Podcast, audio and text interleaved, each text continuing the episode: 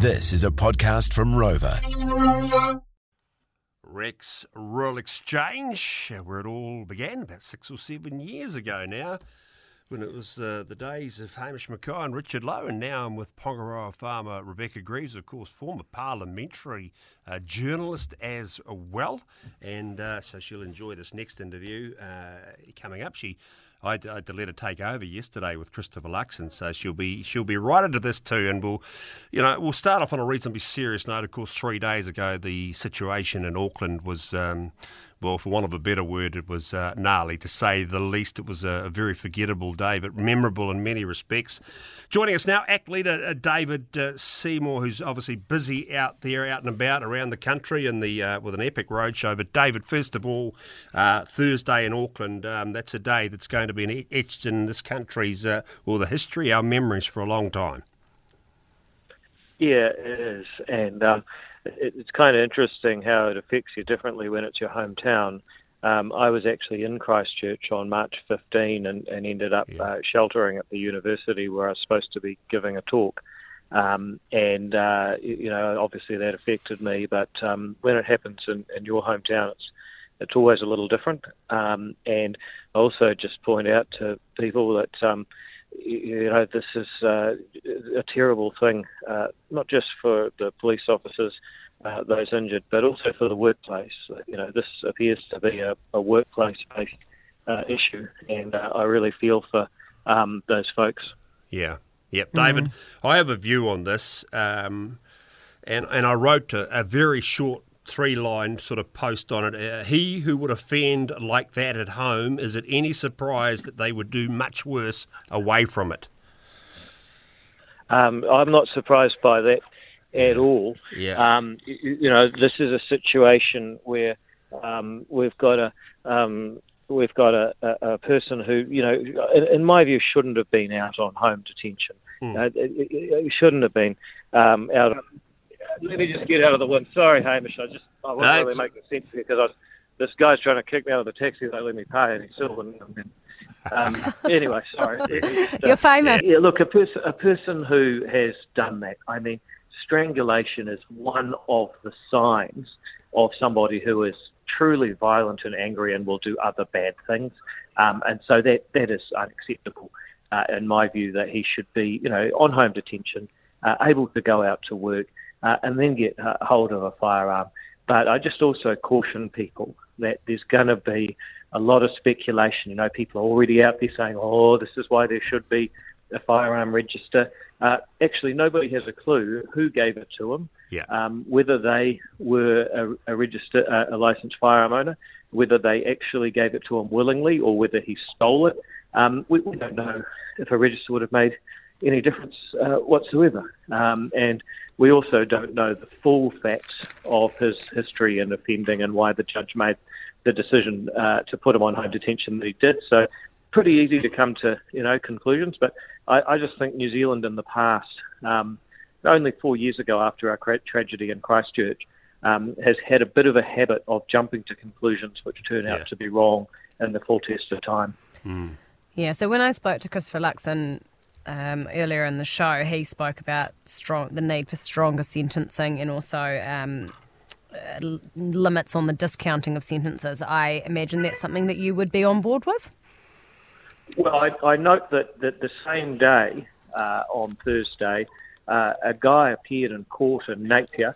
Um, he'd gone into a, the house of a pregnant woman with a screwdriver, um, held her down and indecently uh, assaulted her, uh, oh, woke up uh, her, her, other uh, child in the process, um, and was also given home detention. And oh you, you just have to wonder uh, how that, that's according to stuff on on on Thursday. Uh-huh. You just have to wonder how we've got to the point where there are judges in our community who are so focused on the offender in front of them, uh, they seem to completely forget community standards. Uh, yeah. They seem to completely forget uh, the victim. Uh, so yes, there is going to have to be a strong signal sent um, through the election. I hope and then if we're in, par- in government uh, through the parliament and through the government departments, that you know we actually just aren't going to tolerate this. Um, and the worst thing about that case I just described uh, is that the guy uh, thanked the judge, and as he walked out of the courtroom, he laughed and said, "Cracked it." Um, Oh, so, that- so, so, so these, these people are just taking the piss now. No, no, they, they're taking the piss. This has got me so angry hearing that. I, I was unaware of that. I have a I have a vision in my mind now, which is rocks, central plateau, freezing cold, and chains. Because that's the only way some people, if he if he's prepared to act like that, walking out like that, oh, that is just disgraceful. God. Bex, you're going to have to take us in a new direction because I'm Yeah, too, yeah, I'm too I think fired I think up. we are Yeah, going to. I mean, it's it's hideous as, as a female Yeah, and yeah. as someone that's No. got children. Well, Yeah. on any It's level, that's just. Yeah. so wrong. But um, and I think it's important to talk about these things because although we are a rurally focused show, obviously these sort of issues affect all New Zealanders. Uh, Absolutely. But on to a, a more rurally focused question. When I was a reporter in the in the Waikato, I wrote a feature about the um, the King Country electorate, and I remember writing. Someone told me you could tie a blue ribbon on a drover's dog, call it national, and people would vote for it. What I want to know, because I'm seeing a lot of uh, press releases and talk from ACT, is ACT is yellow the new blue? Is ACT the new rural party, David? Well, it's real interesting you say that because um, as far back as 1998, uh, ACT came within a few hundred votes of, of winning Taranaki King Country. So I think for a long time people have been looking for alternatives. I don't think rural New Zealand has been treated well, particularly as the country has urbanised and the votes have shifted towards the city. Uh, I, I think there's been a bit of neglect there, and you see it in the freshwater laws. You see it in the approach to He Waka Eka Noa. Uh, you see it in the centralisation of water management. Uh, there's all of you see it in the Resource Management Act, for that matter. There's all of these issues um, where the reality of getting out um, and actually producing food that everyone relies upon uh, has been absent uh, from our discourse. And I think having Mark Cameron, um, I think having um, uh, Andrew Hoggard, uh, you know, it's got to be the best rural team in Parliament now, or soon to be in Parliament in Andrew's case. Um, that's um, that's pretty significant, and, and yes, I think more and more people in rural New Zealand are looking for a party that reflects their values. But what's interesting is um, it's also um, doing very well. If you saw Matthew Hooton's column um, in the Herald on Friday, um, you know he, he's actually Brooke Van Velden Yep. is looking like she might just win Tamaki, one of the most urban seats in New Zealand. So I think it's a question of values. That your efforts in life should make a difference. You shouldn't have your property taken by thieves, whether they're in the IRD um, or people that should be in prison. Uh, you should be able to make a difference, and uh, you know that's that's the values we stand for, and they resonate in town and country. Took the words right out of my mouth about uh, Tamaki electorate there, uh, David. I think that's going to happen. I think that that's uh, right on the cards. So just to go back to your candidate list, David, you've mentioned your heavy hitters, the likes of Andrew Hoggard and Mark Cameron, who we've had on the show a lot, and he's always got some great thoughts. Um, are there any other candidates with rural links that we should know about, or are are they th- those two your yeah, yeah, there, poster there boys. Um, so Cameron Cameron Luxton, he's uh, uh, ranked number eleven. So you know we don't take anything for granted, but on the current polls, you've got a pretty good chance that well, you'll almost certainly be in Parliament on the current polls. Um, you know, he, he actually spent seven years uh, dairy farming at Galatea, which some people may know sits in the south of the Bay of Plenty. He he calls that his OE. Um, he subsequently returned to his home uh, in Papamoa, uh, just to the east of Tauranga, where he runs a, a building and construction firm. Uh, but he certainly has milked a few cows in those seven years, he tells me. Um, and uh, we've got a, a couple of others um, that are, shall we say, rural adjacent. Uh, but, you know, three of our top 11, so about a third of our, our, our senior candidates um, are actually uh, people that, you know, have got literally hands on the others' uh, experience uh, in rural. Uh, so we're pretty happy with that. Yeah.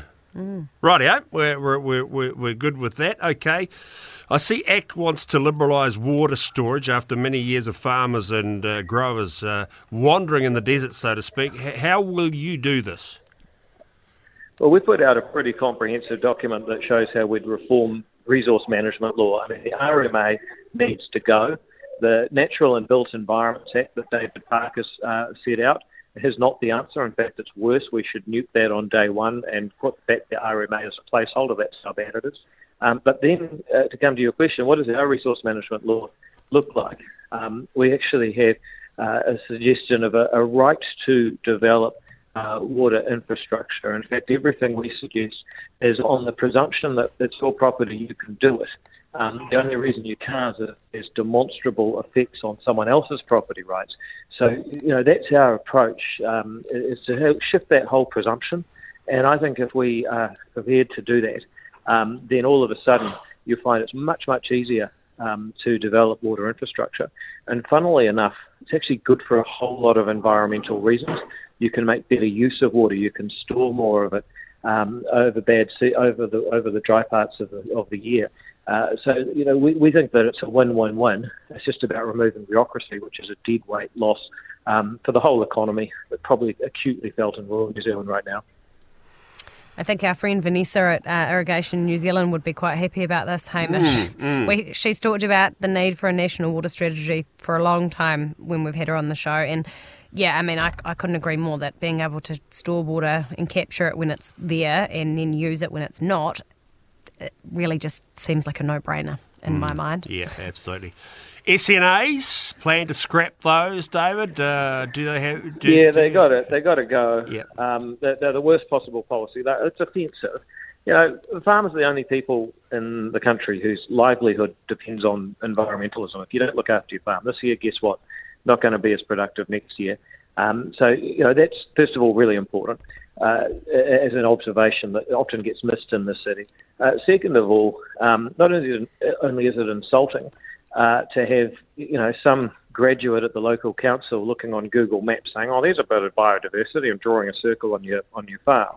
Um, it's actually counterproductive because yeah. you know adults respond to incentives, and if you say to people, "Look, you know, you do any conservation, we'll we'll, we'll grab it off you," then one of the net effects of that is people will do less conservation because they don't want their property rights curtailed. And none of this is complicated. So we'd say get rid of the SNAs out of the new resource management law we propose. Um, and then uh, actually, we, we propose putting up a $10 million legal fund every year so that people that want to put their land into the QE2 trust, that you know, we'll, we'll enable them to do it through private confidence if they want to. And I think you know we should be trying to do that and encourage it, um, but not in a heavy-handed, centrally planned way. Yeah. Yeah. Wow. Right. What are the swing voters that you're going to go after, David? What's a sign of someone ready to vote for ACT? Look, it's it's about values. It's that thing I said a minute ago about you know believing that you can make a difference in your own life. That, that's why we're here. You think about it. All Kiwis are children of pioneers, uh, uh, descendants, or perhaps people themselves who've travelled further to these remote islands to give their kids a better tomorrow than anyone else in human history. You just look at the map; it's true. We're in the middle of nowhere. Uh, so that's that's our pioneering spirit and values, our Kiwi can-do attitude that we like to think we have, but in reality has been drowning in bureaucracy lately. And our view is that those people who, you know, are, are people with get up and go, perhaps people that run small businesses, uh, people that are involved in businesses where, you know, their performance is linked tightly to their reward. Farming would be a good example of that. Um, those are the people who, who want to make a difference in their own lives and they don't want to be taxed. They don't want their property rights eroded. Uh, they don't want to be treated differently based on uh, their race because you can't do much about that. You can't make a difference about your, your background. Uh, they just want to, they don't want identity politics. Uh, they just want a chance. And uh, that's what we want to give people as a chance to make a difference in their own life uh, without all the rigmarole people are subject to right now. Mm.